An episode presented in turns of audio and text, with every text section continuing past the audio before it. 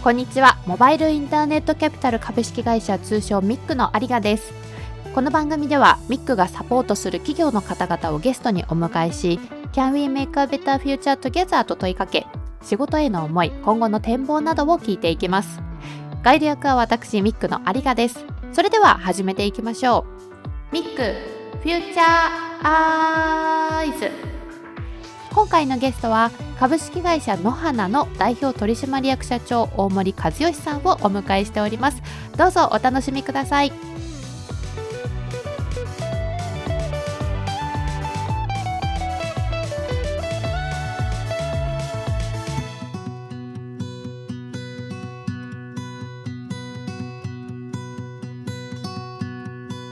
本日のゲストは株式会社の花の代表取締役社長大森和義さんをお迎えしています。大森さんよろしくお願いいたします。よろしくお願いします。私も今1歳と2歳の甥っ子姪っ子がいるので早速使わせてはいただいているんですけれども改めて御社の会社紹介お願いできますでしょうか？株式会社の花と申します提供しているサービスなんですけれども、会社名と同じの花というスマートフォンアプリを提供してまして、できることというのは、小さいお子さんとかいらっしゃると、スマートフォンでたくさん写真を撮られるかと思うんですけれども、ただまあスマートフォンの時代になって、印刷するのが大変というか、そこにどうしたらいいのか困ってるみたいなママさんがたくさんいらっしゃると思うんですけども、そこに対して我々のアプリを使うと、簡単な操作で、フォトブックというですね、まあ写真集というか、そういった形式で20ページぐらいのものをですね、お届けすると、そんなアプリを提供している会社になります。これ私も先日1個目1個の写真撮りまくったものをなんとか20枚選抜しまして毎月1冊無料っていうものすごく魅力的なサービスをそのまま使わせていただきましてありがとうございます送料のみで4日？とかそれぐらいだったかな。できてあの真四角の正方形の形でサイズ感もちょうどいいですよね。そうなんですそうなんです。従来のフォトブックって大きくてハードカバーで最終的には押し入れにしまわれちゃう運命みたいなところなんですけど 僕らはしっかりご家庭の本棚の中とか玄関に飾ってもらったりとかもしくはそれを持ち歩いてもらってちょっとこう仕事で辛い時があった時に 読み返して元気をチャージするみたいなそんな感じで使われてるお客さんもいらっしゃいますねはいあとは、子供自身もあれぐらいのサイズだと開いて読めますし、極論子供が破いちゃっても、毎月無料でご提供してるので、また作り直していただければいいみたいな。写真の下の方に注文する際にコメントも一緒に入れられる欄があると。ありますねあります。はい。あそこをあえて入れずに日付だけは確か印字してくださってたと思うんですがコメントは入れずに注文したんですけど結局家に着いたら早速姪っ子たちがいろいろ書き込みをしてくれてですね2歳なんで何書いてあるんだかさっぱりわかんないですけどそういうのも含めてお子さんの成長記録だと思うのでむしろそういう風に使っていただいて姪子さんが何年後かわからないですけど自分でこう見返した時にあ私こんな字書いてたんだみたいなことだったりとかもしくはそれを有賀さんと一緒に見て作った時の思い出話をしてあげるとか、そんな感じのコミュニケーションツールになってくれるといいな、なんていうふうなことは、はい、思いますね。今回すごく嬉しかったのが、普段絵本とかをこうおとなしく座って聞くタイプの子じゃないんですけど1歳の甥っ子も2歳の姪っ子も自分が写ってる写真っていうことで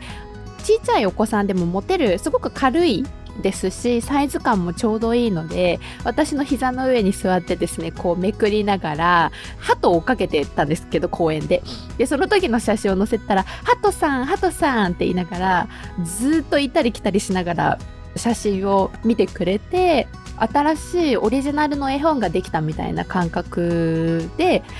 ちゃんと座って本が読めるんだっていう私は感動をですね 覚えてそれすごく嬉しかったです。子供って意外と自分の写真好きな子が多くって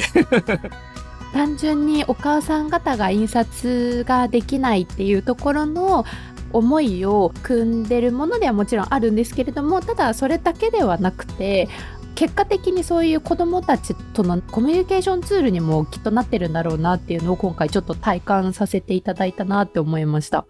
良かったです。本当にまさにそういうところで僕らもフォトブックを提供してるんですけど、真に提供してるのはその先にある家族のコミュニケーション。フォトブックがあることでその家族の会話が増えるとか、またここにお出かけしてみようみたいな形で思い出ができるとか、そういうところで家族の絆が深まる、まあそうしたお手伝いをしているっていうのが僕らの会社の価値なのかななんていうふうに思ってます。はい。そもそもこのサービスの立ち上げの時には家族間での photo share を中心とした SNS サービスを考えていたっていうことですよね。そうですね。はい。立ち上げの経緯がちょっと面白いなと思ったのが前職のあの mixi で社内ベンチャー制度を使ってサービスを立ち上げていたということだったんですけれどもサービスの形も変わってはいるんですがそもそもこの最初になんで家族に笑顔を届けるサービスを作ろうっていう思いに至ったんですか？それで言うともう本当に割とこう自分の家族のためみたいなところが正直大きいんですよねと。はい。自分の子供が2009年にですね、誕生してるんですけれども、いざ自分が親になると、なんか想像していたよりも本当にずっと可愛くてですね、親バカで恐縮なんですけど、本当にもう、なんて可愛いんだと、もう本当に愛しくてしょうがないみたいな、まあそんな感情を、あの、抱いたんですよね。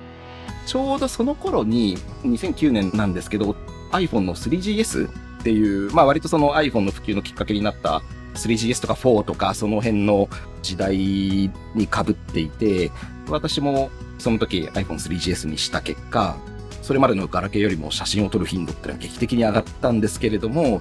ただそれを妻と共有したりとか、もしくはそれを印刷するっていうところに関して、自分自身もユーザーとして課題を感じたってのがきっかけで、もともと mixi に勤務していて、 mixi の新事業をこう募集するっていう話があったので、最初に考えたのはその家族で使える SNS。まあ、それであれば、その mixi のノウハウとか、いろんな技術も活かせるかなと思ってっていうとこだったんですけれども、結果的にいろいろあって、ユーザーさんの声とか聞いていく中で、まあ、よりこう、印刷にフォーカスしたサービスの方が受け入れられるかなというふうに当時は少なくとも思いまして、そういうふうにちょっと切り替えていったっていう、そんな背景がありました。御社のサービスちょっと一回使ってみたいなとかって思った時に写真を選ぶのも楽しいですし私以前他の会社さんのも実は使ったことがあるんですけれどもその時すごく手数が多すぎて例えば表紙のデザインだったりとか中のデザインいっぱい使えるスタンプがある一個一個のそのデザインをじゃあ何色にしますかとかどのデザインにしますかっていうのが多ければ多いほどもちろん楽しいんですけど選択肢が多すぎてはい、はい。途中で断念したんですよ。当時の一緒に作り上げたメンバーと話した時に余計なものって別にいらないよねと子供の写真自体が本当に最大のコンテンツなので子供の写真がなるべく大きくドーンと1ページに1個あれば全然それでいいよねと。シンプルだけどデザイン的に洗練されていて温かみも感じられるみたいなそういうところを目指してましたし。フォトブックとか写真屋さんが作ろうとすると、やっぱりあれこれできるような形にしてしまうと思うんですけど、まあ僕らはどちらかというと、やっぱりいかに削ぎ落とすかみたいなところをフォーカスして考えていましたので、どちらかというとそうですね、最初すごくシンプルな形で提供して、その後、まあとはいえということで、いろいろ機能は追加してきてるので、できることは増えているんですけれども、ただ根底にあるそのシンプルさっていうのは、極力失わないように心がけてるという状態になります。忙しいお母さん方にとってシンプルに勝るものはないんだなって思ったことがあったんですね。想像したシーンとして、お子さんが夜、お母さんがこう寝かしつけするじゃないですか。なかなか寝ないじゃないですかと。片手でトントンと叩いてあげて寝かしつけをしながら、もう片方の手で僕らのアプリを立ち上げて、片指で作るみたいな。そういうことだったり、もしくは通勤の時間の隙間時間で作ることができるみたいな、気合を入れないでも続けられるっていうところは大事にしてるところですね。小さいお子さんがいるお母さんにとってよしこれからやるぞって言って時間を確保するっていうのはものすごく至難の技だろうなっていうのは子育てしてる妹を見てるだけでも難しいんだろうなっていうのはすごく感じるのでまさに今おっしゃっていただいたように片手でやるっていうのはすごくイメージがつきますね。一方で面白いのが、実際に僕らのサービスをずっと長く使い続けてくださってるユーザーさんのインタビューとかすると、なんだかんだすごく時間かけて一冊作ってるんですよね。でも、それは写真選びに困ってるとか、なんかデザインに困ってるわけじゃなくって、コメントを一生懸命入れてるんですよね。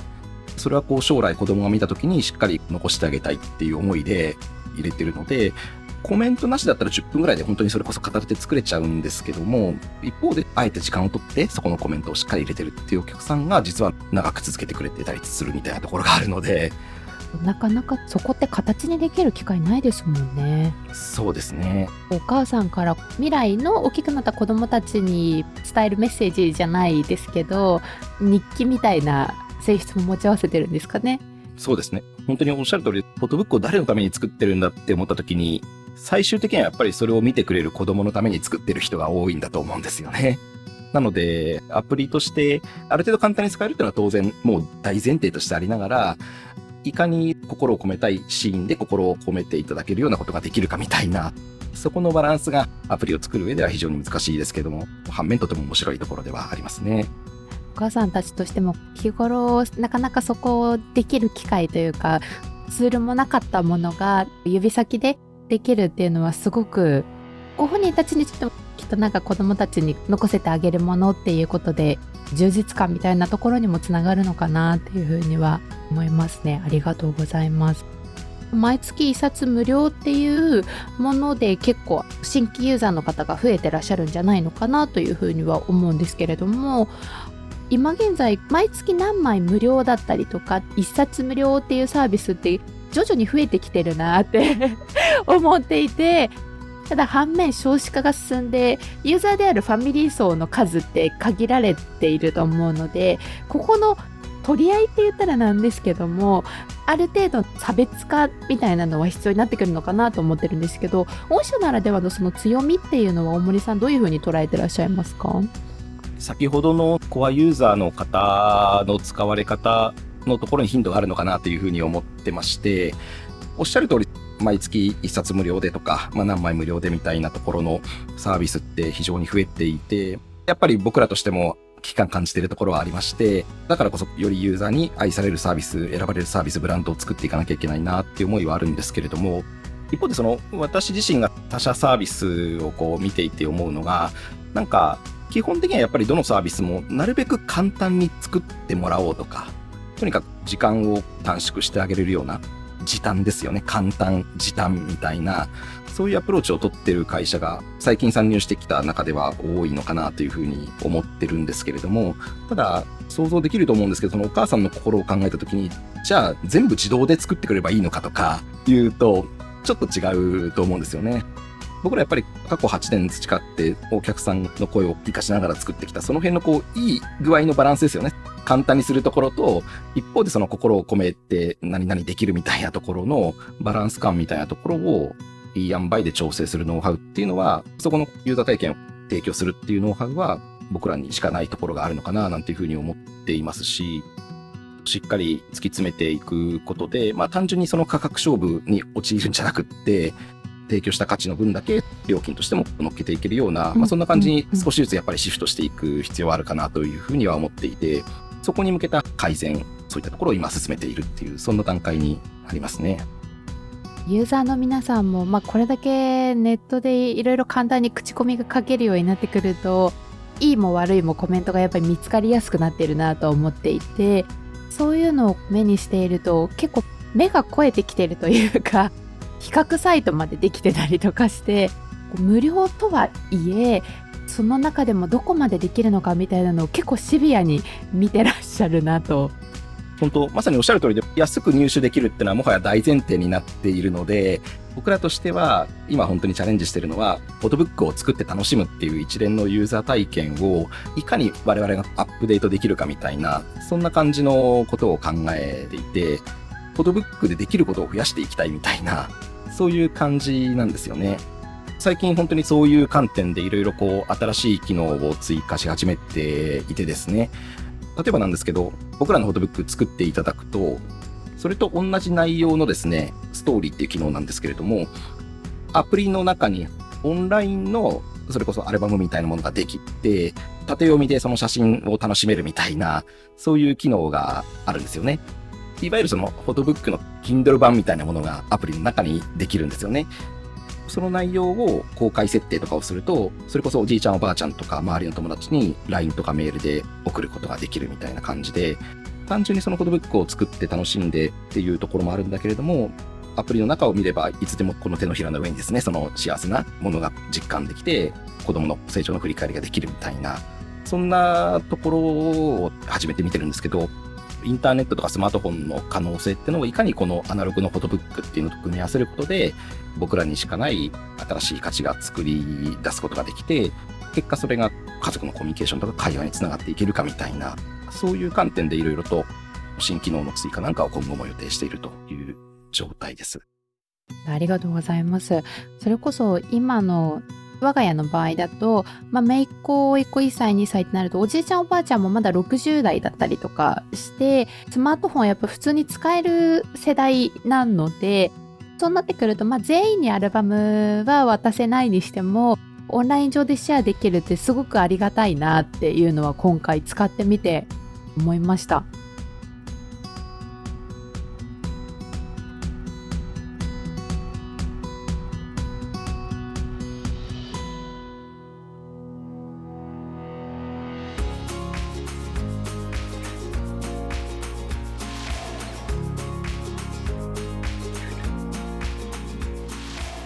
さてここからは弊社キャピタリストの元木とともに毎回一つのキーワードについて掘り下げる。元木アイズ。今回のキーワードはメディアトレーニング。上場を目指すベンチャー経営者にとって VC から見て必要だと思う見せ方意識とはについて話をしました。実際にですね投資を受けてこれから大きくなっていこうってなった時にメディアにいざ出るだったりですとか雑誌のインタビューを受けるってなった時にメディアのトレーニングっていうのもある程度必要なのかなっていうのを最近考え始めてはいるんですけど重要だと思いますか？当然のことながら見られることを前提としていろいろ振る舞ってほしいっていうのが僕らベンチャーキャピタルとしてスタートアップに要望するところです。それはもう見た目もそうだし話す内容も全部ひっくるめて。ひっくるめて最初は見た目っていうところも当然あるから、それは少なくとも、ヨレヨレの T シャツよりは、黄ばんでる T シャツよりは、ちゃんとしたシャツを っていうのもあるし、場合によってはね、その、スタートアップ側でパーカーをね、作ってねっていうのも一つのアピールだし、そういうのからでもいいから最初はそういう取り組んでほしいなというふうには思うし、それが上場前にどんどん近づいていけばいくほど、やはり世の中の人にちゃんとした会社だというふうに認めてもらわなきゃいけないので、スーツであったり、ネクタイであったり、髪の毛もそうだし、うん、その辺のところまで気を配って見られるっていうことをしっかり意識して喋ってほしいなというふうに思います。これ練習してないと、先ほどトレーニングって言いましたけど、その意識を常に持っているスタートアップか、上場の前にいきなり考えないっていうのと全然やっぱレベルは違う。いろんな人にしてもらうっていうためにはトレーニングをしておかないと、もともとできる人は当然できますけど、そういう意識がない方もいらっしゃるから、それはやっぱしっかりトレーニングしないといけないと。難しいなって思うのが限られた時間の中で伝えたいことを伝えきるっていう難しさをすごくいやそれは難しいからこそメッセージを集約して一言に喋ってほしいと。ポッドキャストで今いろんな経営者の方出ていただいてますけどその事業内容だったりとか思いを聞くと基本的にやっぱりホームページには書いてあるんですがっていう入り口から始まる方が多くて、まあ、当然そこにあの思いを込めてまとめてはいらっしゃると思うんですけどもでも見てわかる情報って言ってもあまり意味がないかなもったいないかなって思うのでそうやって言っていただいた方がいいと思いますね。うん。まあ確かに書いてはあるんですけれどもっていう部分をせっかく自分の口で伝えられるチャンスをどう生かすかっていうところを一歩踏み込んでいただきたいなって個人的にはすごい。ああいいね。要望感がいいですね。これはねスタートアップに伝えてほしいな。関係性を作りながらじゃないとこう初対面では言えないなと第2弾はその要望を伝えて、2週目ですよね。だから1週目して2週目の時には、それを要望として織り込んで喋ってくださいっていう。いやー、練習になるね。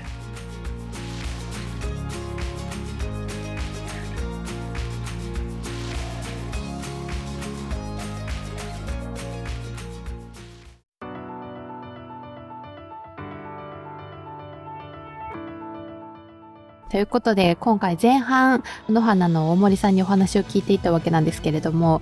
今回自分の話をしすぎたのを大変申し訳なかったなと思うんですが 実際にですねその姪っ子一個の写真ものすごくスマホの中にたくさん入っていてクラウドに上げても上げてもキリがないぐらい写真が溜まっていく一方だったんですけれども実際にですね野花さんのこのフォトブックサービスを使って作っていく中でアプリをもちろん使っていくんですがものすごくやっぱ操作がスムーズだったんですよね。シンプルですし使いやすくて変にその選択肢が多すぎないっていうのが私個人的にはすごく良かったなと思っていて選択肢が多すぎるとめちゃくちゃ迷うんですよね。そんなあの使用感のお話も今回させていただいたんですけれども大森さん自身がお子さんがいらっしゃって最初は自分の家族のためにっていう思いからスタートしてたっていうこともお話しいただいたんですが軸にあるのが家族っていう枠がぶれない中で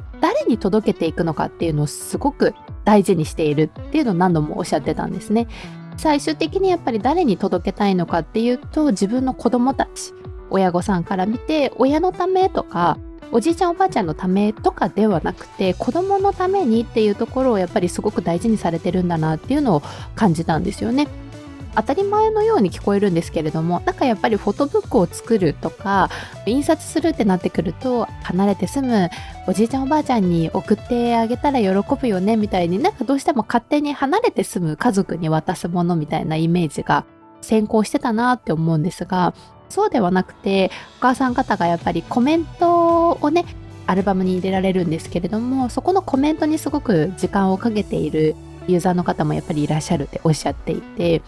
愛情を注いでいこうとする時間をかけたいっていう場所に関してはユーザーさんの判断でかけようと思えばかけられるしそこに注力できないという方はシンプルな操作で私みたいに印刷までこぎつけることもできるしっていうことで自分が表したい愛情表現っていうのを選択肢としていくつか用意してくれているのでその中で自分に合った表現の仕方できちんと形にしていけるサービスっていうのはきっと今後どんどんデジタル化が進んで IT が進んでいったとしてもアナログのあったかさというかアナログでしか残せない有形のものっていうのはきっとずっと残っていくんだろうなっていうふうに感じました。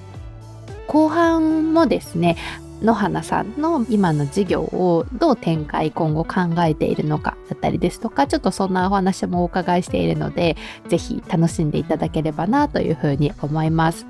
それでは番組のハッシュタグは引き続きミックフューチャー MIC フューチャーご意見ご感想を Apple Podcast の番組ページあとは弊社の Twitter や Facebook からもコメントいただければなと思います。それでは次回も引き続き野花の大森さんにお話を伺ってまいります。お相手はミックの有賀でした。